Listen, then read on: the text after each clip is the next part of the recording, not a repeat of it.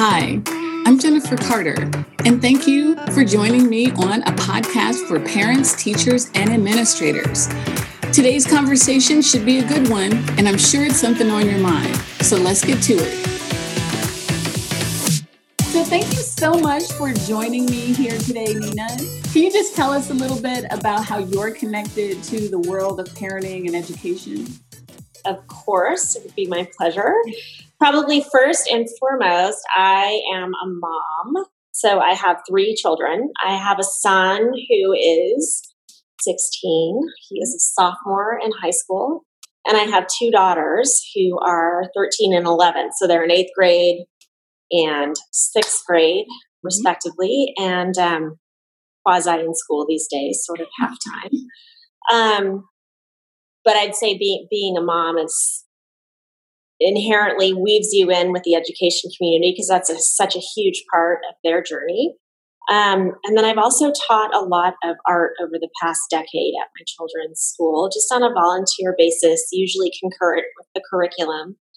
Um, and I've really, really, really loved that. I have a passion for art, and I love working with younger kids in particular because they're totally unjaded and confident in their perceptions around art. So it's really awesome to throw up something contemporary and weird and hear their their like announcement of what it is in fact boldly and uninhibited. And so I really about alacrity enjoy that. Yeah, yeah. It's it's it's I've had some just remarkable experiences doing that. I'm really grateful for it. So those are the people I'd say my two primary connections to the education world. Excellent. And so, what are we going to talk about today? Ooh, I get to pick. Is that right? Dealer's choice. Anything is fair game. Okay. Gosh, I would love to talk about. Well, I would love to talk about race in schools. In part because I think it's super current. I feel like I have a toe in the water, um, a little bit in a, in a I don't know how to describe it because it's not full throttle, but my husband's Korean, so my kids are half Asian and they identify as Asian, which is an interesting, it's been an interesting experience for me as a parent too, to realize that my children's identity and also their experience is different than mine as a very white person. um, so that topic really, really interests me a ton all the all the levels of it. So, do you find that? And this here's a question for you that may be a little unusual, but do you find because your children are Korean American and white, do yep. you feel like there's almost like a hierarchy of needs when you talk about racism and ostracism um, I have some, we used to live with students who are um, mm-hmm. Korean and Chinese, and they would sometimes feel like they were passengers on the race bus and not necessarily active participants or drivers in getting people to see them and to steer away from stereotypes. Have you had that experience with your kids? I would, yes. Although I would, with the qualifier, because of the school they go to, it's a private school, it's a wonderful school, but it's, I would say, poor in the diversity department. So they actually, in that setting, they are actually quite diverse. Um, but I think if you were an African American child, you would feel much more. Um, I think you would feel much more engaged with race issues in that particular setting. Um, and I'm thinking about like stereotypes and things like that that they've encountered. And for sure, there's sort of the stereotype that they're smart or that they're going to be good at math. Or my daughters to me look unbelievably different. They have different hair color, they have different eye color, they're different ages. And every single teacher that has had them has said, You guys look like twins. And I'm thinking it's really because, yeah, because they look Asian, they've been lumped together. So these kinds of little things, I think on the spectrum of racism they feel comparatively benign with with you know what could but i've noticed there are some generalizations or stereotypes or ways in which they're perceived that I'm like, wow, they really are getting lumped into a category, mm. even visually. Even these are teachers I know and like, so I realize that they just don't even realize that they've made these assessments or have these expectations. Right. Yeah, but I mean, I feel like the, the, the benign racism is what kills you most because tell me tell me about that. Well, because then it's almost like, oh, that's little, you know, and it, it can sit there. You know, I'm not going to make a fuss about it. But then that's how things get perpetuated, right? You know, as, as right. Well, Ian has had that happen. My son, um, yep. where he's confused with another child that's African American, and they'll say, "Oh, I'm sorry, you guys look so much alike," and he'll be quick to say, "No, we don't. Are you kidding?" Yeah. but. no. But, and, and, and interestingly, when he says that, the reaction from whoever said it is like I don't want to say shame, but embarrassment for sure. I can see that. I can Whereas, see that. I don't know if your daughters check their teachers if they feel that same sense of embarrassment, even though to me, I feel like that's just as racist. It's terrible. It is kind of terrible. Yeah. It, you know? Yeah. And because well, and, again, because it's not it's we we don't have a heightened sense of awareness of, you know, Asian American racism because we figure, oh, we put you in internment camps, but you know what? You guys got over that. What? I mean, yeah. If you look yeah. at our history with Asian American or Asians in general, it's terrible. Oh, it's know? terrible. It's terrible. so, oh, there's no doubt. And I don't know how we've we've gotten to a place where those two situations that your kids face and my kids face, there's a level of how we should you know feel about that. I i feel just as outraged about each. That's so interesting. That's actually a really good point because i i found it befuddling actually and i had i said to noah my son like because he knows all these teachers he went all the way you know through the school too and i said noah why is it that these four teachers have said to your sisters mm-hmm. that they look alike when they so clearly are very distinct from each other. And he goes, Mom, because there's just not enough Asians at our school. So they all kind of look like he saw it right away. It was like they're making a generalization here. Mm-hmm. And it's tougher. He's not um, super forthcoming about that, although he's aware of things like that for sure in his own experience. Yeah. Um, it's harder to pull it out of him, but he saw it in two seconds. Yeah. I really focused on the actual do they look alike and I don't see it. and he's like, no, mom, they're, they're being lumped into a category because there's not a lot of, there's not a lot of uh, diversity in our school. Yeah. Do you have good conversations with your kids about their identities? Like For sure. themselves.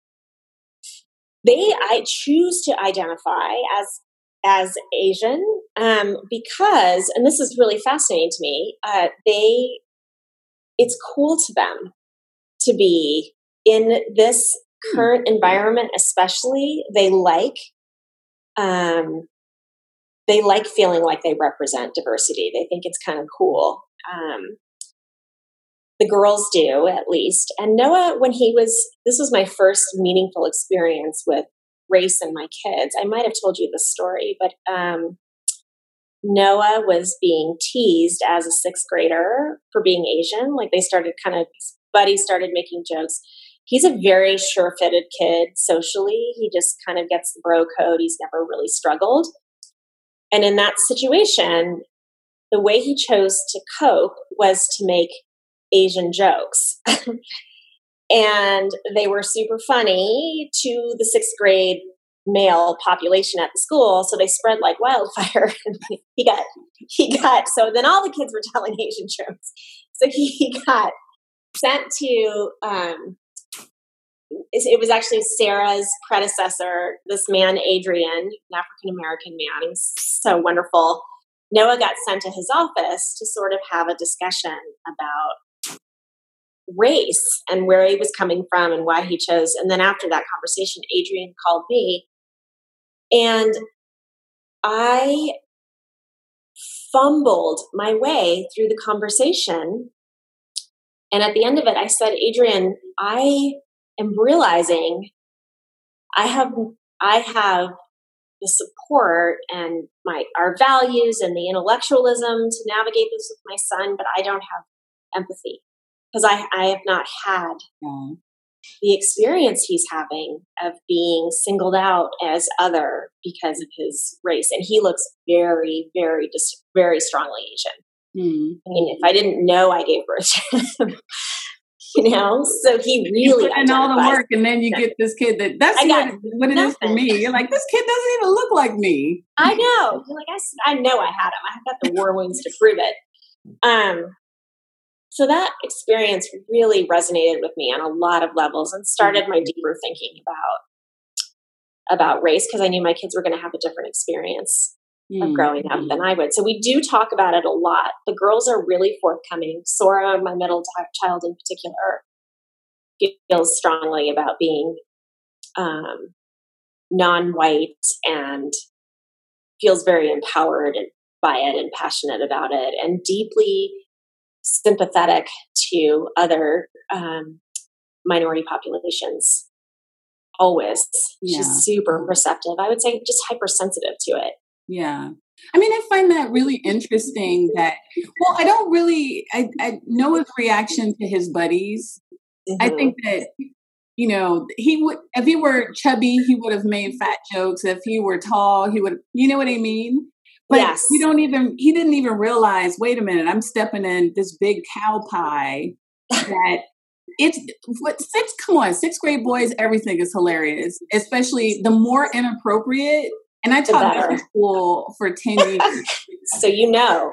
Yeah. Some of the things that people said, I was like, I can't even. I had to laugh, but I, I tend yeah. to think a lot of things are hilarious and ridiculous. But you know, yeah. and I, it's it's so difficult to, you know, you don't. On, on the one hand, you you want to help them mature and go out into the world and not be a you know whatever. But on the other hand, he's he's in sixth grade. You know, how much of this does he have to carry? You know, also, um, totally true. you know, it's yeah. so weird. And I think every parent struggles with because we all struggle with those ideas about like when do we let our children mature and how do we let them mature. But I think right. when you're a parent of a child that presents as a non-white person, it's there's this additional layer. Um, there's a lot of discussion about how young African American girls are sex hypersexualized really young. Like there's um what is it? Cuties. That's the name of the Netflix movie. Um yeah. and it's actually, you know, I read a review, I read an overview. It's it actually sounds like something every girl should watch. But yeah. um you know, we there's a lot of study and discussion about how young black girls in particular are forced into adulthood because their bodies are curvier or because they develop earlier. You know, and then right. you have to kind of weigh at what point that's not a child's fault. You know, she should still be playing with dolls and, you know, doing all the things that a 10 or 11 year old girl does. But at the same time, we as parents know society is going to have look ha- have a look at you and make an evaluation. You know, 100%, and treat I mean, you accordingly. Believe it or not, I've been almost the same size since eighth grade. So when wow. I was in, I was like 13 and 14, 40 year old men and 30 year old men would be like, oh my God, hey. And I was like, I'm only 13, you know? Yeah. What are you doing? Yeah. That is, that is a really, those things are so challenging because there's what you can handle as a parent on the home front, and then there's society at large, which is a very powerful force, particularly in the teenage years, you know, and, and social media, how they're treated, all of it. It's all based on looks too. You know? It is. Hey there. If you've gotten this far into the episode, chances are that you really like what you're listening. I'm going to ask you to press pause and share this particular episode with five people that you think would really enjoy listening to it. I'm also going to ask that you subscribe to our podcast so that you don't miss an episode. Thank you so much for listening, and now let's get back to the conversation. like Ian was my Ian is six eight now, but when he was twelve, his grad so for his graduation from elementary school, he was taller than me and he wore his dad's shoes. But he was only ten. So he would go, he would go to the mall chasing his friend around, and people were like, "What's wrong with him?" And I was like, "He's ten. He's supposed to, you know, this is normal ten year old behavior." But yeah, you know, and it's such a struggle when for us parents to look at your kids, but then not, you know, not put all of the society's pressure on them. You know. Yeah. I think wow, we. Yeah. I think we kind of went the other way, um, where we really allowed Ian to be young for as long as possible because we knew that with his size that people would automatically think he was older. And yeah. so we, you know, as a parent, we kind of held back. And then as an educator, I try to neutralize appearance and go on personality. If I have um, a child in in my class that presents as Asian, but doesn't necessarily identify as that. That's not for me to make that choice and decision. You know, yep. it's sort yep. of like you know when you're in a classroom with kids, and that's why you know taking it back to you know presenting this to their teachers. Most teachers don't want their kids to feel bad in class. You know, right. And frankly, right. especially in private school, you know, you don't you don't go to a private school to have experiences like that. You go to teach and help and grow and nurture. Um, yeah. And it's you know it's a point of growth and reflection for the teachers also. You know, yeah. you bring to somebody that is in um, a position about diversity and inclusion. You know, yeah. this is sort of it's benign on the one hand, but it can be so insidious because it's such a can of worms, you know? It is a can of worms. Well, it reflects something bigger than the simple statement being made. And you're right. If you're complacent at any level, that can have implications, you know?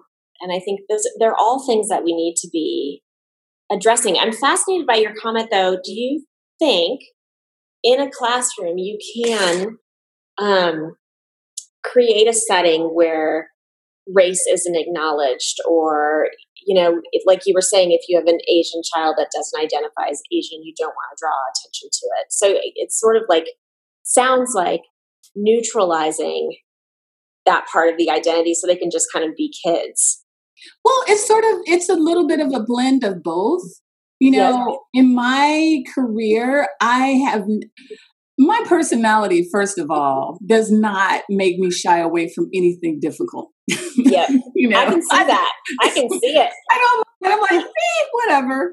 Um, so, like, I can I can tell you a, a quick story. Um, I was teaching 11th grade literature, and. I taught in a school district called Upper Darby, which is on the outskirts of um, Philadelphia.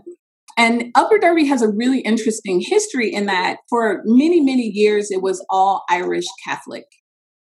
Okay. But sometime in the like early 60s, a big wave of Greek people moved in.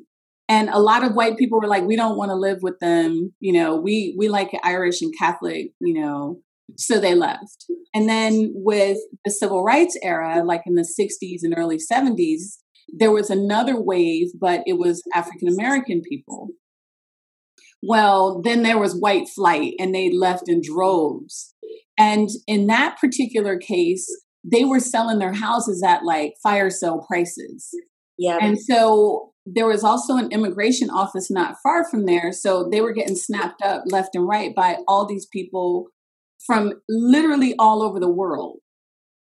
And wow. so in this neighborhood, you had extremely affluent white people who couldn't sell their houses at, you know, that reduced price. And you had extremely poor white people whose houses were already so low they couldn't move anywhere. And yeah. then in the middle, you had African Americans, Greeks, um, people from all over Asia. I had kids from Pakistan, India, Laos, Thailand, oh. Korea. I had lost boys from Sudan. I had Czechs. I had Slovakians. I had Latvian and skinheads. So the whole pie. the whole pie. And the universe, because of my disposition, seems to love giving me these difficult situations. So I always had racist kids. And yeah. it was so funny. They're like, wait a minute, you have blah, blah, blah kid? And that kid is a known racist. And I was like, that doesn't surprise me. Yeah. so, how, how are those kids in a setting like that, though? Well, interestingly, it's the second mark, and it's so funny. I'm talking about this on 9/11 because when when the towers when we were watching it and they were like, "This is the second biggest high school in the state. You guys all have to go home because we have no idea what's going on." But that's right. another story for another day. Um, amazingly, they kind of clustered together, but when they got into class, they all managed to get along pretty well. Right.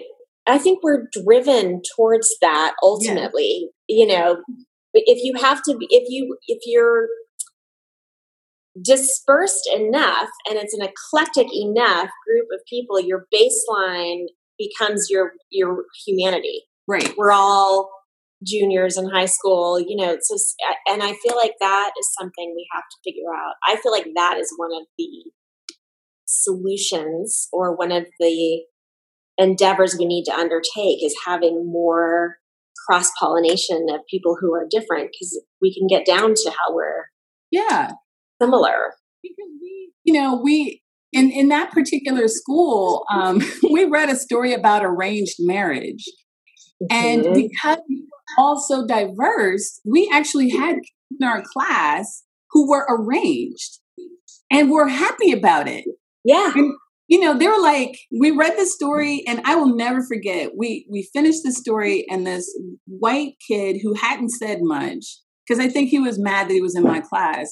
He was like, "This is bullshit," and I was like, "I I have no idea why you're mad. You know what do you?" And I, I said, right. "What what is bullshit?" And he said, "There's no way let my father have an opinion about who I marry. He beats my mother up, and then and then he goes into his family dynamics."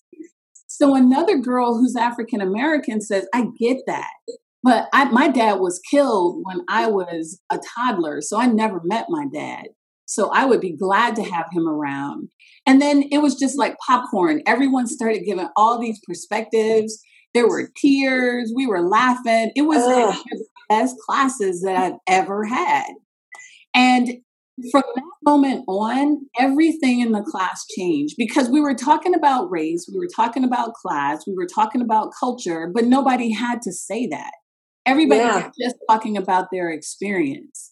Yeah. And this one girl, we all knew she was um she had been arranged because she was like 17 and she was pregnant.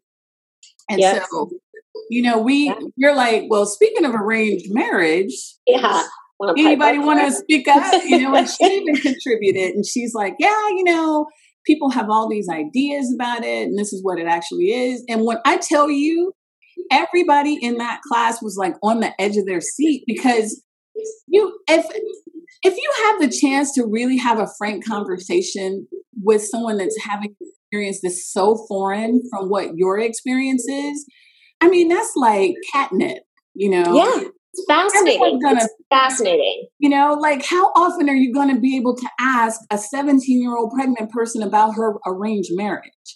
And what she totally changed my. I mean, I, you know, I was like, oh, you know, women and blah, blah, blah. It completely and utterly changed my perspective. And she talked about what a point of pride it was and how her family and his family really worked together to make sure that they would be the kind of people that could stay married forever. And I, mm. I mean we all were like wow you know? Right. It became so, compelling once you had a chance to have a personal experience with somebody. So I, I love that. I think sometimes we we we just in general because we're so afraid to talk about difference that we don't, you know. And I think that's true. Yeah, I'm right? guilty. I am guilty of that. I get nervous about saying the wrong thing or, you know, and then I shy away from it. And I mm-hmm. we really do need to be comfortable doing it a deep dive or curating those types of conversations because they're so critical, you I know, think, to connecting. If you want to talk about diversity without necessarily saying, hey, what is it like in a Jewish house around Hanukkah? You know, if you ask people how they spend family holidays in December, like when you were a kid, what was it like growing up in your Christmas? You'll find out who was poor, you'll find out who was rich, you'll find out customs for black people, right? You know what I mean? Like yeah. if you punt a ball that seems pretty innocuous, but you know, because we're all so different, you end up discovering all these traditions and and people's backgrounds without necessarily having to be so like, you know, blunt Pointed. about the question, you know? So there's amazing suggestion. Ways that you can you can enter conversations, you know, and I would I would actually love to like pick your kids' brains and say like, what are conversations like with your friends? Like, you know, I'm obviously they have groups of friends and they talk about whatever it is they talk about, but you know, I would be really curious. You know, oh my gosh, what are you love talking about? I would love to do that. Oh, well, this has been a blast. I've loved it. I've really loved it, and I'll think about more people um, with whom I'd love to connect you because I think oh. these are such great conversations, and people having access to them is really cool. Thank you so much. Well, I, this has been a blast, and I really appreciate you be, being willing to talk to me. My pleasure. It was. I got. I got. I'm sure even more out of it than I gave. I'm delighted. All right. Well, I'll talk to you soon. I can't wait. Okay. Bye. So that's our conversation for today. I hope you found some information that was interesting or a perspective that you hadn't thought of. If you like what you heard, or even if you have some feedback, put a comment in our comment section. Be sure to like our page and make sure that you subscribe so that you can hear when the next video comes out. Thanks so much again for joining us.